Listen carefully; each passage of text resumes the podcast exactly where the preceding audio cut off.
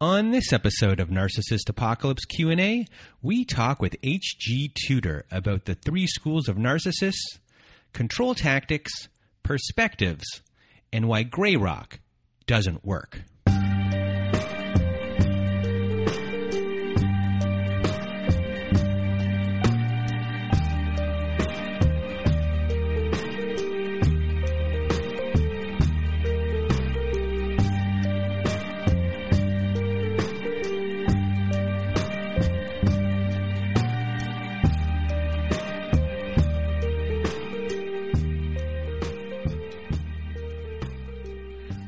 Welcome to Narcissist Apocalypse Q&A.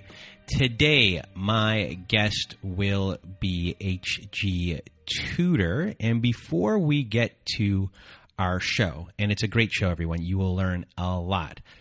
If you want to be part of our show, not this show, but our Survivor Stories show, which airs on Mondays, please do go to our website at narcissistapocalypse.com. At the top of the page, you'll see a button that says guest form. Click that button, and away we will go from there. And to also be on that show, we have our Letters to My Narcissist compilation episode. And to be on that, you also go to narcissistapocalypse.com. Side of the page, there's a floating button that says send voicemail. Click on that button. It records up to five minutes, twice records up to 10, and so on and so on. We are accumulating these letters for a volume six of that episode. And if you do not want to read the letter yourself and you want me or my old pal Melissa to read the letter for you, please send us an email at narcissistapocalypse at gmail.com. And I just want to say, you know, big thank you to HG Tudor for being part of this show.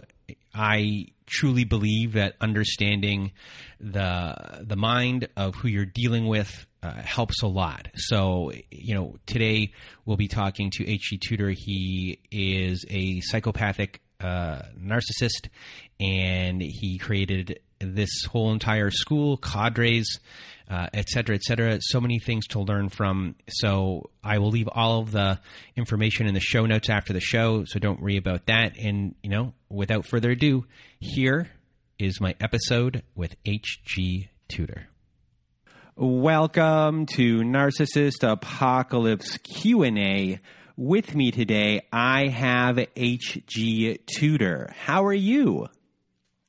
I'm very well, thank you, Brandon. Thank you for asking me along. And how are you today? I am doing well. And for those of you who do not know H.G. Tudor, he is a world renowned authority on narcissism and the prolific author of more than 40 books and programs Mr. Tudor writes from his own perspective as a narcissist psychopath and provides extensive insights on every aspect of dealing with a narcissist. Through his insightful lens, you will learn the true mindset, behaviors, and aims of the narcissist. Myths and false hopes will be extinguished and replaced with pure logic defenses. You will learn your role in each type of relationship with a narcissist and find detailed information on how you can best prepare to deal with and escape from narcissistic abuse. You can find his offerings at narcsite.com, which is N A R C S I T E.com. That will be in the show notes. And he has a treasure chest of YouTube videos, and you can find that at Knowing the Narcissist on YouTube. And he also has a podcast of the same name and I discovered you through, I guess, my initial, uh, you know, time I was looking around on the internet, and mm-hmm. I found everything that you had there quite useful. And you know, when it comes to you know coaching clients uh, of my own and uh, people in the support group, everyone uh, finds you know, getting into the mindset of who they're dealing with very useful, and I think it's extremely valuable. And there's a lot of people that listen to this show that have not been exposed to you, and, and might actually be scared uh, of of being introduced to you.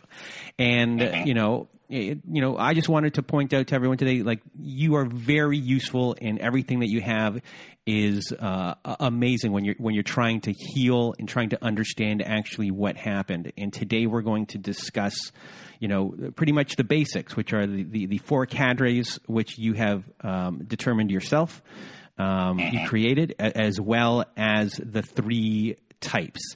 And, and, you know, and I guess just before we get into that, you know, when I look at this kind of stuff, I'm an. Do you know what the Enneagram personality test is?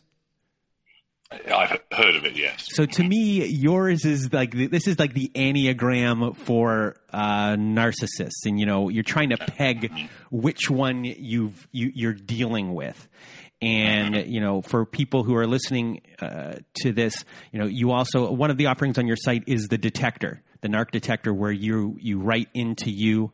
Uh, I think it's like twelve hundred words uh, in, in, a story, and you get back to everyone uh, with like your determination of what uh, type they are, what cadre they are. So, I mean, everything you have is is fantastic. So, let's just uh, go into, I guess, you know, the four cadres and, and three schools, and then we'll go to uh, audience questions after. So, you have, I guess, the schools are you know lesser mid-range greater and also you consider one to be ultra but we'll discuss the three Yes. Okay. Okay. So, so we have lesser, mid-range, and greater, and there are sub-schools within each of those three main schools. Those three schools have certain things in common. For example, all of them have no emotional empathy whatsoever. All of them manipulate. All of them need to pursue the prime aims. The prime aims are control, fuel, some people use that awful phrase, narcissistic supply. Fuel's much more apt and it's far quicker to type. And character traits and residual benefits. So every single narcissist is geared to search out those four prime aims in the appliances that we interact with. The appliances are, of course, people, but I call them appliances because that's how we actually see you. Now, there are numerous differences between the schools, and one could talk for a very long time about all the ins and outs of them, but I'll give a broad brush approach. Lesser narcissists have no emotional empathy and no cognitive empathy. They have no awareness. They don't know what they are. And like every other narcissist, they'll never change. They tend to be a bit of a sledgehammer to crack a nut approach, a wrecking ball that goes through life, and they adopt this uh, methodology of it's my way or the highway. What are you crying for? Why are you upset? What are you talking about? They invariably don't see what their behavior, how their behavior is problematic. If it's pointed out to them, you do well to be met with something like a shrug or deal with it or so what or F you, I'm leaving. And so within the lesser, you have lower lesser, which is basically an individual's not very clever, you're archetypal, wife beating, moonshine swigging, trailer trash park um, individual probably doesn't work, and the lowest of the low. Middle lesser, similar to the first one, generally down at heel, not particularly bright, low on charm, have very rudimentary manipulations, for instance, physical violence, the application of heated fury through shouting, argumentativeness, um, insult, sexual violence, doesn't operate with a facade, has some mid range behaviors within it, so sulking, silent treatments. Then we get to the upper lessers. There are two upper lesser A, the affable arsehole, upper lesser B, the bullying, brash, boasting bastard. So A is the kind of, they, they can often be quite charismatic. They may be intelligent and they don't operate with a facade, and what you see is what you get. But they tend to be quite likable. So an example of an upper lesser type A would be somebody who'd turn up at your party and go, woohoo, beer, gear, chicks, let's do this. And it's like a whirlwind, charges around everybody, uh, gets caught in the bedroom with somebody, then with somebody else, and two hours later it's gone. Somebody goes, who the hell was that? No idea. Did you invite him? No, I didn't. But people kind of like these individuals. You can't rely on them to any extent. They're utterly superficial. And if you were to go to an upper lesser type A, boo-hooing about the fact that your wife has left you, he'd go, fantastic, great, we can get down the strippers now, can't we? He really doesn't care about your personal woes. The upper lesser type B is brash, boasting, um, and is a bully. It's my way or the highway. Don't like it, you're fired. Get out of here. Fake news, you don't understand, you're a disgrace. Again, can be intelligent, but not necessarily so often fairly successful, mainly at a local level, but sometimes beyond that. So those are that's roughly a sketch of the lessers. Mid-range, often the hardest ones to spot. Mid-rangers tend to be passive aggressive. They have a wider manipulative palette, wider range of manipulations, and they operate with facades. Mid range narcissists have cognitive empathy, fake empathy. They have learned how to fit into a degree, but that facade is not always as effective as it might be. Lower mid range, they are an amalgam of lesser and mid range, can be aggressive, can be physically violent also, and they have an intermittent facade, meaning some people will say, yeah, he's a decent chap, but there are holes in that facade, like a strip light that flickers on and off. So family, friends, colleagues will have seen the dark side manifest. They're not all sweetness and light the whole time. With cognitive function tends to be low. Sometimes there are exceptions. Middle mid range, there's A and B. A is your overwhelming angel. These are the helicoptering parents, the neighbor who's always dropping in to say hello, do you need anything, but doesn't recognize any boundaries. These people think they often think that they're empaths and they're not. They think that they're kind and they're helpful, and they don't see that their behaviors are passive aggressive, interfering. They operate with a facade of helpfulness. But I, I, was only trying to help. I don't understand what the problem was. Why did everybody get so shirty? They stick their nose where it's not wanted. They interfere, but under the auspices of thinking they're actually helping. Middle middle range type B is your crybaby pity plays, the world is against me and the universe has cursed me. It's it's not my fault, but why does everybody pick on me? I was only trying to do the right thing and she left me. I don't understand what it is. How could you do this to me after everything that I've done? Again, both operate a facade, both are particularly passive aggressive. Upper mid range, arrogant, haughty, but polished, charismatic. Operates a facade of superiority. So, for instance, think of a surgeon, and everybody thinks he's a bit of a cocky bastard, but he is very good at his job, so people let it slide. Dismissive, but they draw people to them very easily. And all within that group operate with cognitive function, have a wider range of manipulative behaviors, such as silent treatments, pity plays. They tend to operate more with cold fury, which means the silent treatment, the cold shoulder, ignoring people. But there may be some heated fury with lower mid range and uh, upper mid range as well. Then we move on to the greaters here's the biggest distinction is that the greaters are aware. They know what they're doing and they know precisely why they operate as the way that they do. But they don't go around telling people that because that would be moronic, because that would be a transference of power. I can tell you all about my awareness because none of you know who I am, but nobody in my private life would be told that, uh, the way that I operate and function because I would be giving them power in doing so. And that would threaten my control. So one would not do that. The greaters, lower greater, middle greater, upper greater. Lower greater tend to be the more brutish type, uh, have huge fuel matrices, often successful in business, uh, prominent in the military and politics. They can often be seen as the iron fist and the velvet glove, charismatic, but harsh, uncaring, but they get away with it because they've got their hands on power. Middle greater tend to be drawn from the ranks of the entertainers, film stars, pop stars, tech entrepreneurs, those type of individuals. Massively charismatic, often all about doing the right thing, often involved in humanitarian activities.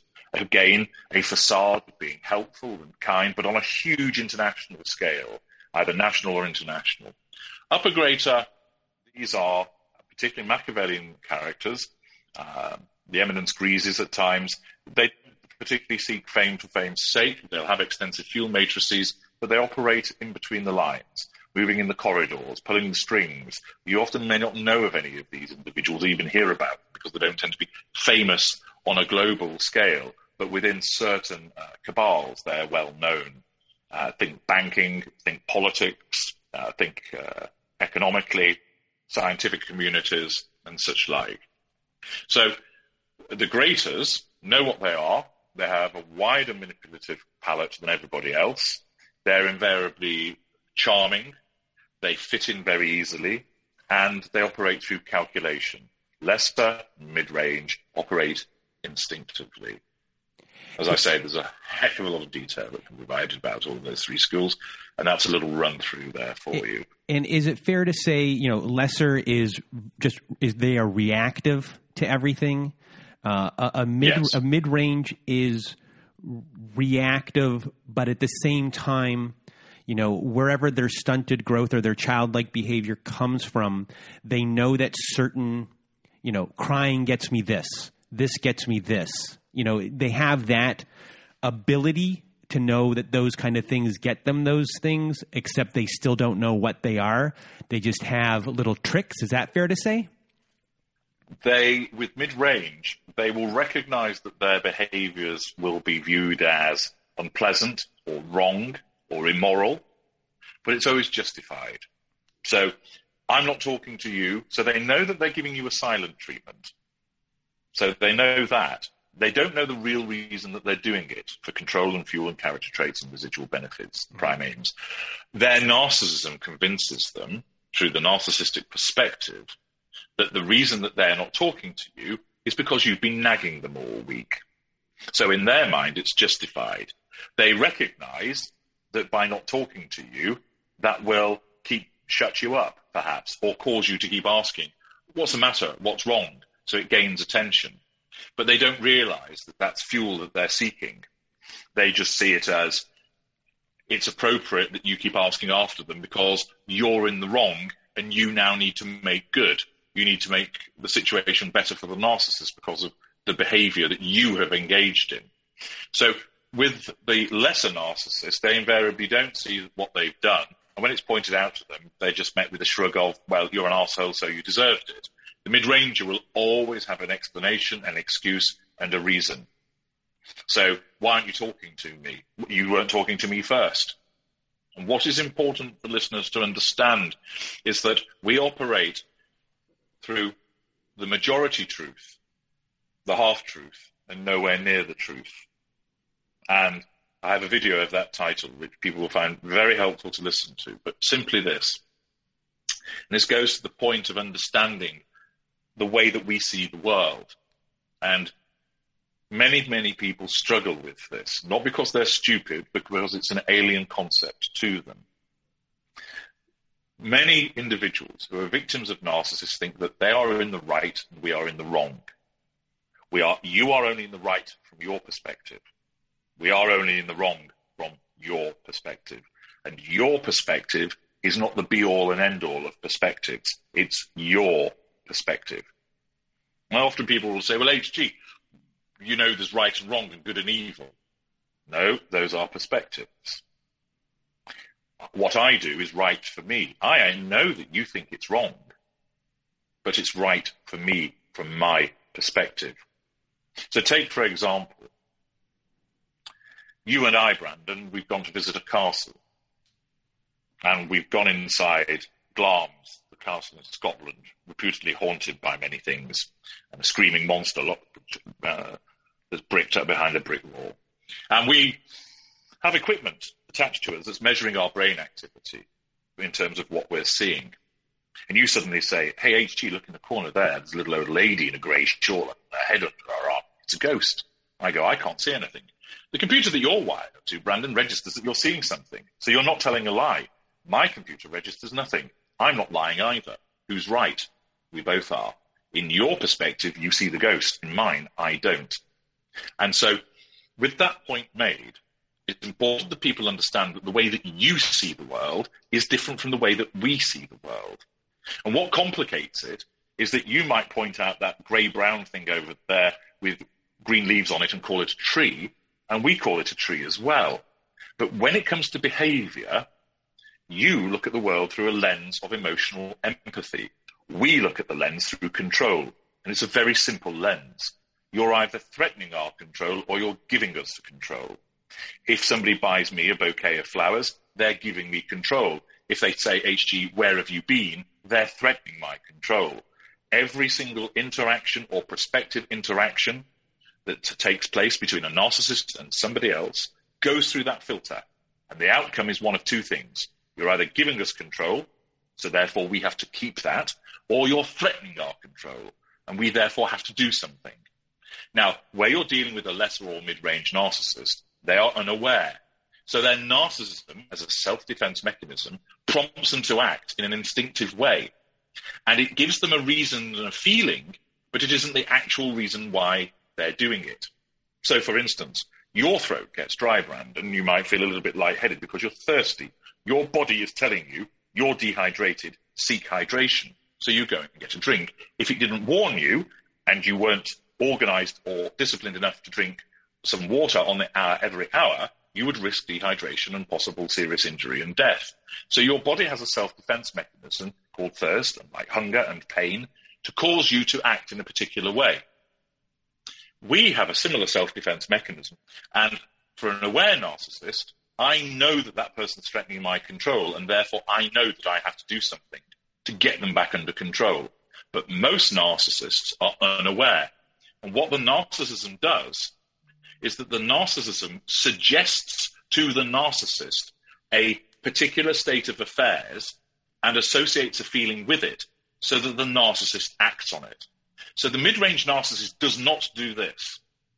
This person is asking me questions about where I've been. They are threatening my control. Therefore, I now need to do something to assert control over them. What shall I do? I know I'll deny that, that what they're talking. I'll deny their accusations and say they've, they've got the time wrong. Yes, that's what I'll do. They don't think like that. Why? It's too slow. Instead, the narcissism does this. Who does that person think they are questioning me? They were late themselves. And the narcissism, through that alternate perspective, rewrites history so that the narcissist in that moment honestly believes that that person has turned up late previously. Now, in some instances, they have. So the narcissist uses something that you understand as your truth against you, the majority perspective truth. Sometimes the narcissist will use something that you know has happened, but there are greater circumstances around it. So there's a half truth. So, for instance, I'm not talking to you because you've been nagging me. The narcissist edits the film because the reason you were the reason you were nagging the narcissist was because he'd failed to take the rubbish out for four days running. But the narcissist's narcissism admits that because that would suggest culpability and uses a half truth, namely, I'm not talking to you because you're nagging, and then stops. It doesn't add in well, the reason that you're nagging is because I failed to take out rubbish. Or you've not nagged the narcissist at all. And the narcissism just creates, by the revision of history, that you were nagging. And in that moment, that particular moment, because we operate in the moment, the narcissist truly believes it. Now, I know that some people listening who think, surely they must know. Surely they must realize, no, because the way that their narcissism works, the unaware narcissist is that they are blinded. It is like a selective amnesia. They don't choose to remember. The narcissism does it for them because it has to be fast. As you're listening to me now, if you heard a loud bang, you would not do this. Oh, that's a loud bang. Could it be that a bomb has gone off? If it has, that might mean shrapnel's flying through the air. I'd better make myself small. Or what's that crack, crack, crack sound? Oh, that sounds like gunfire. I'd better hit the deck, otherwise I'll get hurt. As soon as you hear it, you drop to the floor. Why? It's your startle reflex. It has to be instinctive because it has to be fast to protect you. And it's the same with the lesser and the mid range narcissist. Their narcissism has not evolved sufficiently to enable them to apply a decided upon action, calculated action straight away. So the narcissism does it for them like an autopilot. And the way that it does it, it convinces the narcissist that, that that person has behaved in a particular way by the revision of history in some shape or form, the editing of the film, and it will ignite the narcissist's fury. And it might do that to make the narcissist furious or envious or jealous or contemptuous or utilizing antipathy or hatred to drive the narcissist to respond. Because if it didn't, the narcissist, if the narcissist control is being threatened and he went, nah, about doing something, the narcissism isn't working. The narcissist has to be galvanized into action immediately. So our fury ignites. The narcissism creates a feeling, and they're usually negative ones, but there are a small number of positive ones as well. And, for instance, with the concept of love, we have no emotional empathy. We're incapable of love. But what we have is infatuation. And the narcissism creates infatuation, causes us to think that you're amazing and wonderful and that you've been sent from heaven and you're our soulmates and it's always meant to be and all of that, that, that nonsense that they're spouted. Because the narcissist truly believe that they care and love and want to be with you. But it's fake. Because the narcissism has to create it as an artifice to make the narcissist behave in a particular way, to assert that control, to draw the fuel, etc. So once people figure out what type of narcissist they are dealing with from the schools, can you please now kind of go into what the cadres are and uh, what the uh, classes are for everyone uh, to understand kind of like once you kind of figure these things out, how do you then kind of divvy them up kind of downward, if that makes sense? Okay, schools governs behaviors, cadres governs preference. So, somatic narcissist has a preference uh, for certain things. Not all, all of these things might not necessarily be present. Because think of it as there might be 50 things that a somatic narcissist might have. Some somatics will have all 50. Some will have 35. Some will have 25. Some will have 40. So things like they want to be around the beautiful people. They're hypersexualized. They have a preoccupation with money, either being tight with it or being flamboyant with it, or possibly both, dependent on circumstances. Tend to be interested in physical sports, running, football, shooting. They'll be interested in having plastic surgery, wearing the latest clothes, being seen in the best places to be seen, traveling, going on holiday. It's about the appearance. Now, some somatic narcissists, particularly deluded. So let's take a mid lesser somatic narcissist. He thinks he's Mr. Lover Lover Man, but he's there with a beer belly and a balding pate and two teeth missing. But he still thinks he's God's gift to women. And so he sidles up to them in bars, deluded by his narcissism that he's attractive. But you could also have a different middle lesser somatic who is good looking. So the, the, there are somatics which will be deluded, and that there'll be a somatic who's good looking but thinks he's really good looking. Uh, it will manifest in different ways, but the somatic is about the appearance and about material goods in essence. Then you have cerebral, which is all about naturally the mind. The arts, literature, film, often found in academia, will engage in sex but prefers not to, is more likely to engage in sexting and dirty telephone calls and mutual masturbation on Skype, that kind of thing, because then there's no touching and exchange of bodily fluids. The cerebral likes to keep a distance in that respect. The cerebral is about showing how magnificent their mind is, excellent wordsmiths. Now, of course, you might get an upper lesser type A cerebral who thinks he's far cleverer than he is. What he does through character trait acquisition is he reads a little bit of a novel, he doesn't really understand it, and he quotes it out of context. But his deluded nature causes him not to see that he gets it wrong. He, in his world, believes that he is uh, quoting it in a way that a professor of English literature at Oxford University would be proud of. So the cerebral is about uh, art, film, literature, music, photography, gardening, the skills of the mind being applied in particular ways. The elite is an amalgam of somatic and cerebral, and they don't tend to be full on in either category, but more moderate with both. So a somatic might be ripped and buff, and he's on the roids, he's down the gym, and he's there with his particularly uh, finicky diet. An elite, he'll be in good shape. He'll be more athletic than absolutely looking like Arnold Schwarzenegger in his prime. And he likes the finer things in life, but might maybe less crass about the demonstration of wealth. And he has an interest in the arts and literature, but he might not be the complete boffin that the cerebral would be.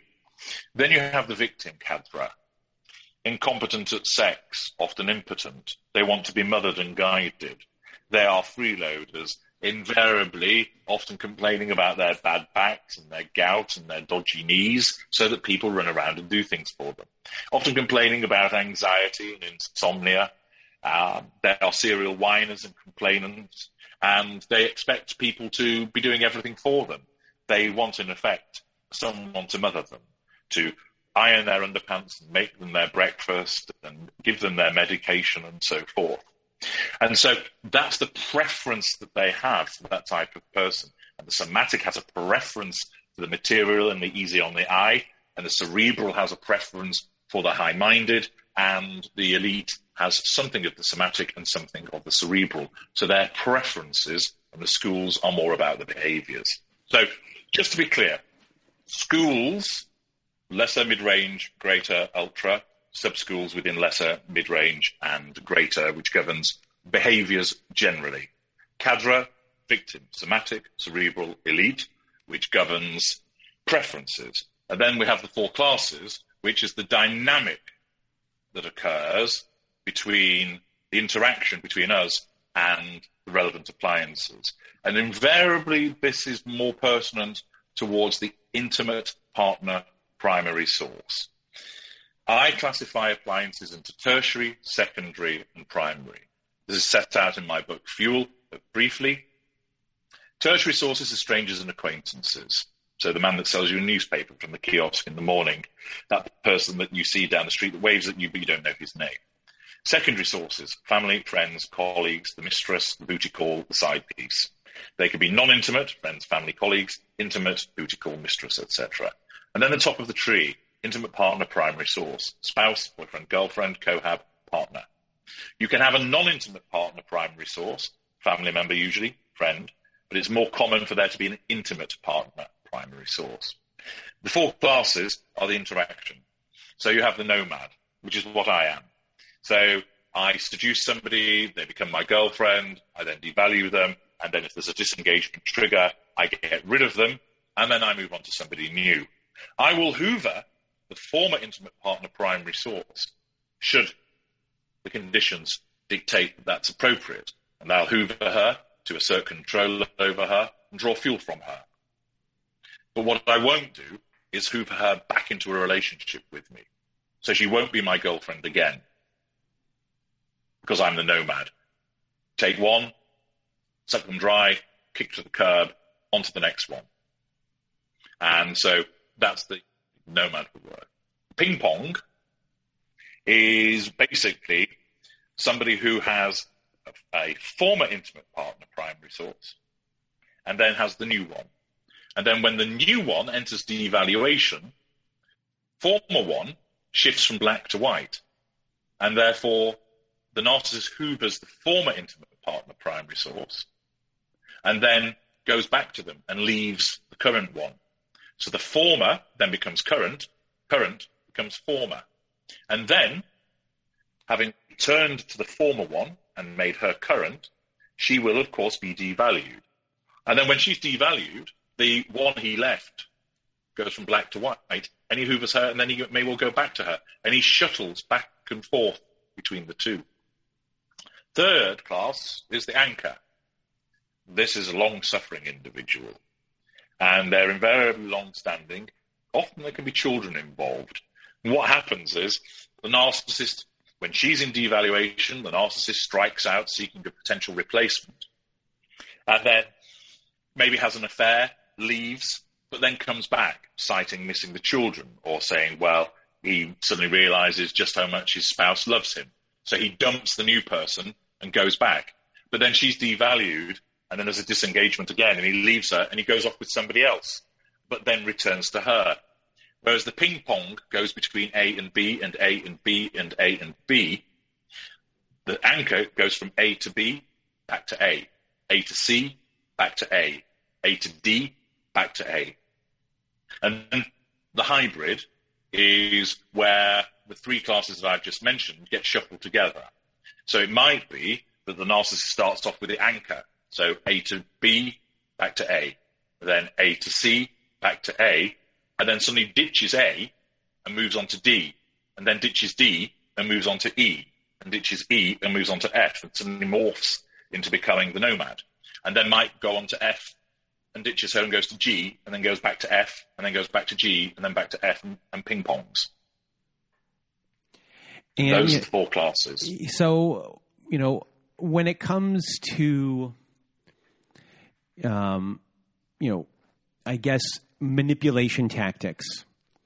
And mm-hmm. you know, I like to sometimes say, you know, the person you're dealing with had had one kind of tactic that they all, always went to, and once and, and once you know the person kind of puts up enough of a stink about something, the person, uh, the narcissist is is gone. However, in some situations, a narcissist can, uh, I guess, change their tactics over time. So mm-hmm. the, the, the first tactic stops working.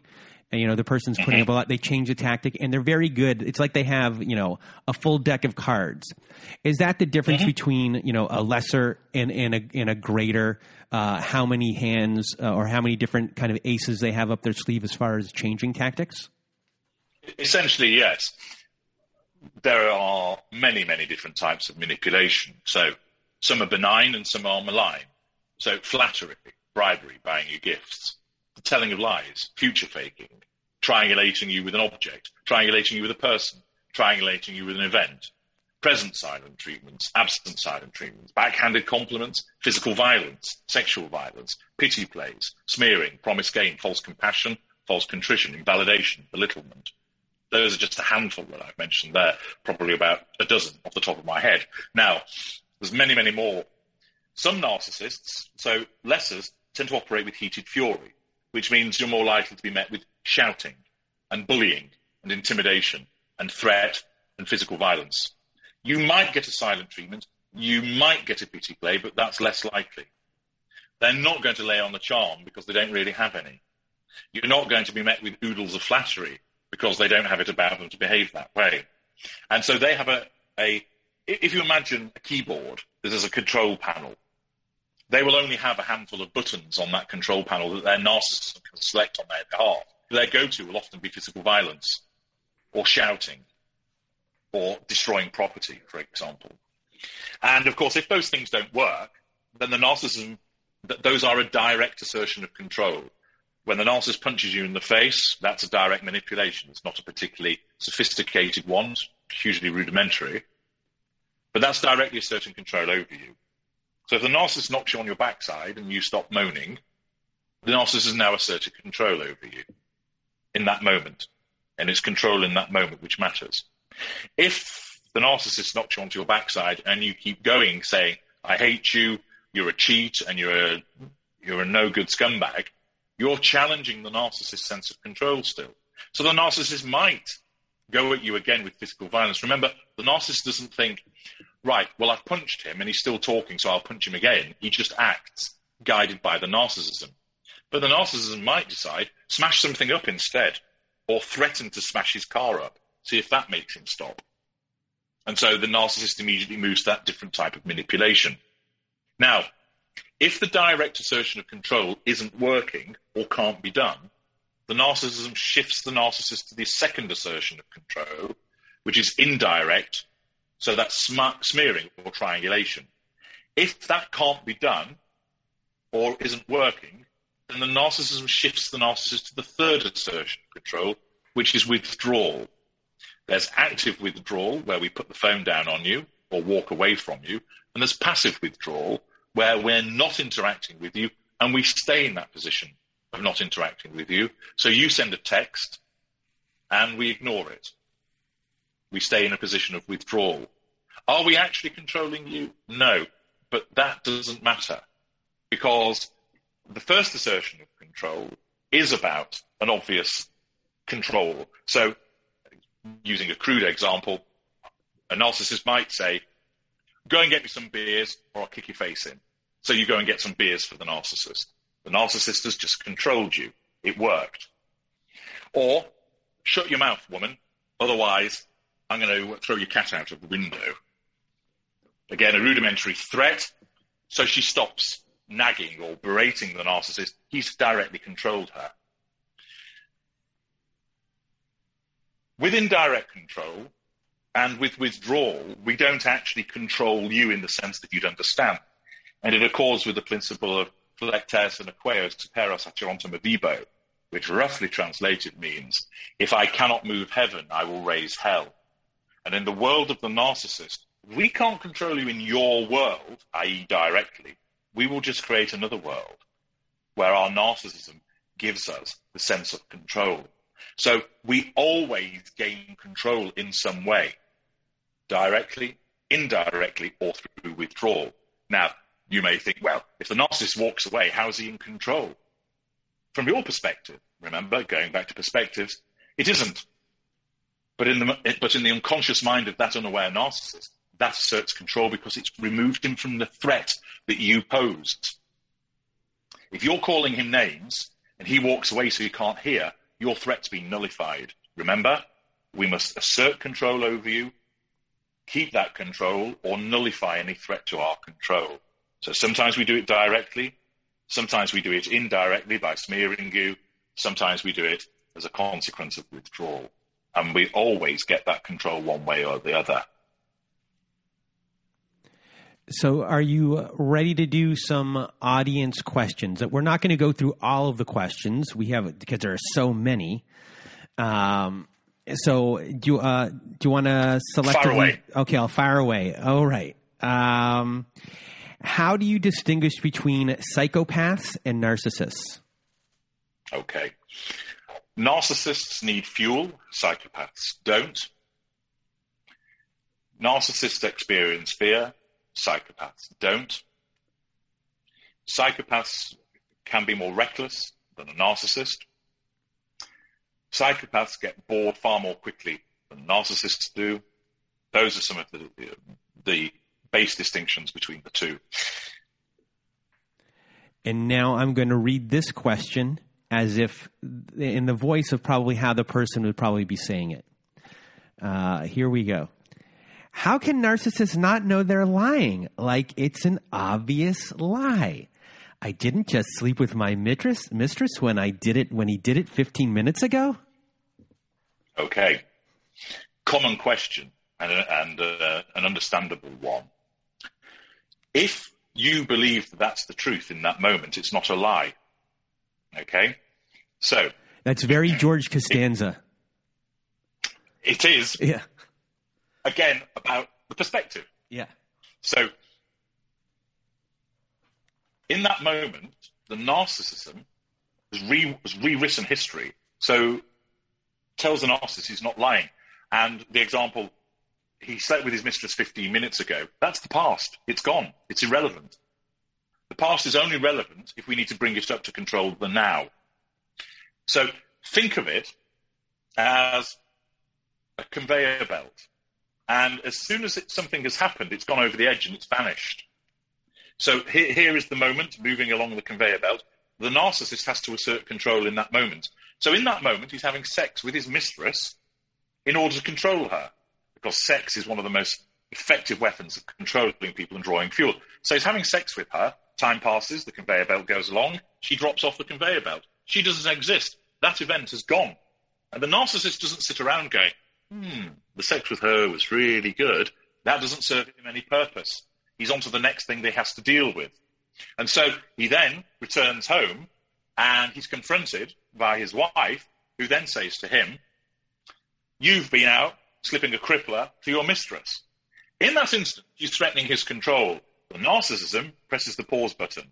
And if there was a gang of minions that all operated in, in, within the narcissism, it would do this. The intimate partner primary source is threatening control of the narcissist. Okay, what she's saying is correct. Our narcissist was knocking the hip out of his mistress 15 minutes earlier. However, if he knows this and admits this, he doesn't have control over her. Therefore, we must now, in 1984 style, rewrite history and tell him he hasn't done anything wrong. So, they rewrite the history, and he goes, first line of the twin lines of narcissistic defense. What are you talking about? I haven't been with anybody. And when he says it, he believes it because in his mind, the narcissism has selectively adjusted the way that he sees the world. He does not stand there saying, I know I was banging her 15 minutes ago and I'm telling a barefaced lie. No, because his perspective has been altered by his narcissism. He truly believes it. Take, for instance, Brandon, you take a bump on the head, and from now, the color yellow is green to you, and you've never known what the color yellow is. Why? Because your brain has been changed. by that bump on the head. And so somebody comes up to you and they're wearing a yellow dress, and you say, That's a really pretty yellow dress that you've got on there, Rebecca. And she goes, oh, Sorry, rather, you say that it's a pretty green dress. And so she goes, Well, that's very kind of you, Brandon, but uh, my dress is yellow. And you go, No, it's not, it's green. Because the bump on your head has made you see yellow as green. You're not lying. Your perspective has been altered. It's green in your world. In the same way, in that narcissist world, he wasn't with his mistress because his narcissism, like a bump on the head, if we view it that way, has changed his perception so he doesn't know that that was what was happening. And it gets more perverse, of course, because the narcissism can reinstate the memory if it serves the purpose. So he could then go to the bar and start bragging to his friends to assert control over his friends that he was spent the afternoon swinging from the chandeliers with his mistress. Because the narcissism will shapeshift all of those things to the in a manner that best suits the narcissist's purposes. And so when you keep, you're convinced that that's green, but she sees it as yellow, and she calls a friend over and goes, What colour's my dress? And the friend goes, Yellow. And you're going, What are you talking about? It's green. Anybody can see that it's green because in your world it is. Your vision, your brain interprets that colour as green because everything is a matter of interpretation of your brain. Somebody that suffers from chromesthesia sees sound as colour. Now, I suspect you don't, I don't, but they do. That's their world. They're not making it up. In their world, they see sound as colour. And it's just viewed as disordered or abnormal because they're in the minority. But in the same way, the narcissist mind works so that when there is a threat to control, the narcissism, as a self defense mechanism, selects the appropriate mindset, if you will, for the narcissist in that moment. And the primary defense is denial. And in order to deny it effectively, the narcissist has to believe it for lesser and mid range. Greater and ultra, we know that we're lying, but we're so effective at doing it, we can do it with great conviction. And with, because we're calculated, we're far less likely to leave loose ends lying around so that an obvious misdemeanor can be picked upon and thrown in our face. And even if that does happen, we lie with such conviction, but we find it entertaining to lie. Less than a mid range narcissist, their lies are their truth. They don't know that they're lying. And it's very difficult for some people to understand that because from their perspective, they go, Well, I know when I'm lying. Yes, from your perspective, you do, but the narcissist doesn't. You have to understand his perspective is different. So we have uh, I'm going to do a couple more questions here, and they're both in the same, uh, in the same, kind of in the same vein. So the first one is about gray rock, and you believe that gray rock doesn't work. So this person wants you to kind of explain for everyone, uh, you know, your perspective because they, when they wrote in, they thought it would be uh, very helpful for others to hear your perspective on this. Okay. It's not a case of I don't believe it. I know that it doesn't work. If you stand next to me and I provoke you in some way, okay, and you try and restrict your reaction to me by saying nothing, okay. So you're not saying anything to me, so you're not giving me any fuel from your words. There's no tone to your words because you're silent, so I'm not getting any fuel. But your eyes will have changed. Your facial expression will have changed which means you've given me fuel and you've signaled that you're under control because it is extremely difficult for you to discipline yourself to not respond with the look in your eyes and your facial expression, possibly even your body language. When we draw fuel from you in person, we draw it from the words that you say, tone of those words, the look in your eyes, your facial expression, your gestures, and your body language six strands of fuel. That's why we get the most fuel from you in person. Imagine it's six layers, fuel sandwich. If you send me a text message, all I get are the words, not much fuel in that. So with Grey Rock, the problem with it is this. Just because you haven't waved your arms around and not said anything, you're still giving me fuel because of the way that you're looking because you can't have you don't have control over that. Also, of course, you will often give away an emotive response before you can stop yourself. you'll gasp or you'll go, what? Or you'll look horrified. And you can't control that because your emotional responses occur faster than you can think. And so the problem is, is that grey rock won't work because one, from the very beginning, you cannot be a slab of stone that the intention is because you will give us fuel. Secondly, the longer you stay in that room with me, the easier it will become for me to provoke a reaction out of you. Why? Well, first of all, I am designed to do that. I have to control you. So my narcissism works to get that out of you. If you're an empath, you have an addiction to me. Your addiction is screaming inside, react, feed him, interact with him. So you have the enemy without, me, trying to manipulate a response from you, and the enemy within, your addiction and your emotional thinking, trying to provoke you. So, for instance, I start telling lies. Your addiction gets hold of your truth seeker trait and, and squeezes it so that you're thinking, no, I'm not going to react. I'm not going to say anything to these basic lies as I'm saying, you did this and you did that and then you did the other. And they're lies. And you as an empath, inside your seeker trait, straining, saying, but that's not right. Tell him he's wrong. And your addiction gets hold of that and unleashes it. So you blurt out, that's an effing lie. And you know it. Thank you very much. You've just given me fuel. Grey rock doesn't work. What you should do is have nothing to do with us. That's how you win.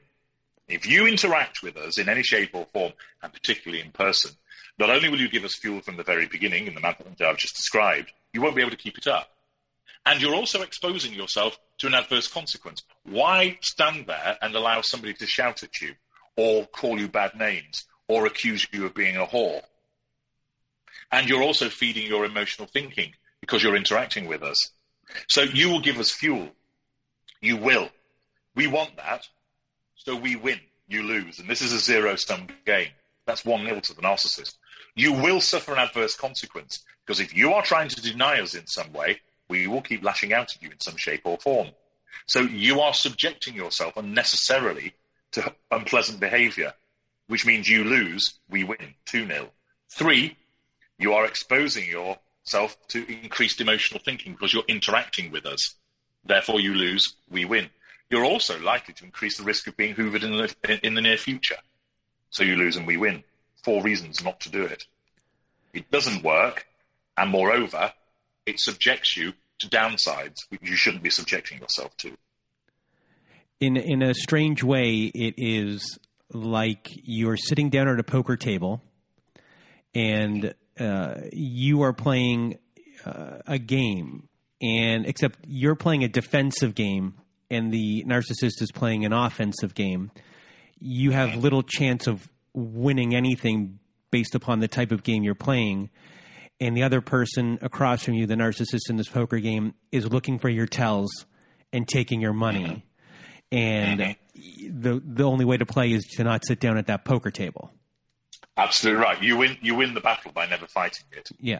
And understand this: we absolutely abhor being ignored. We cannot stand no contact. That's how you win with us. If you ignore us, if you walk away from us, if you ensure that we can't ring you, text you that if we go to your front door and you don't answer it, you wound us. And we hate it because you make us feel small, unimportant. We don't matter. That's how you land a blow against the narcissist. You don't do it by standing there trying to not respond at all because you'll fail. You certainly don't do it by coming up and saying, Hey, Mr. Narcissist, you're a grade A arsehole. Because when you do that, you've just given us some fuel, which we want. Yes, it's negative fuel and it's challenge fuel because you're insulting us.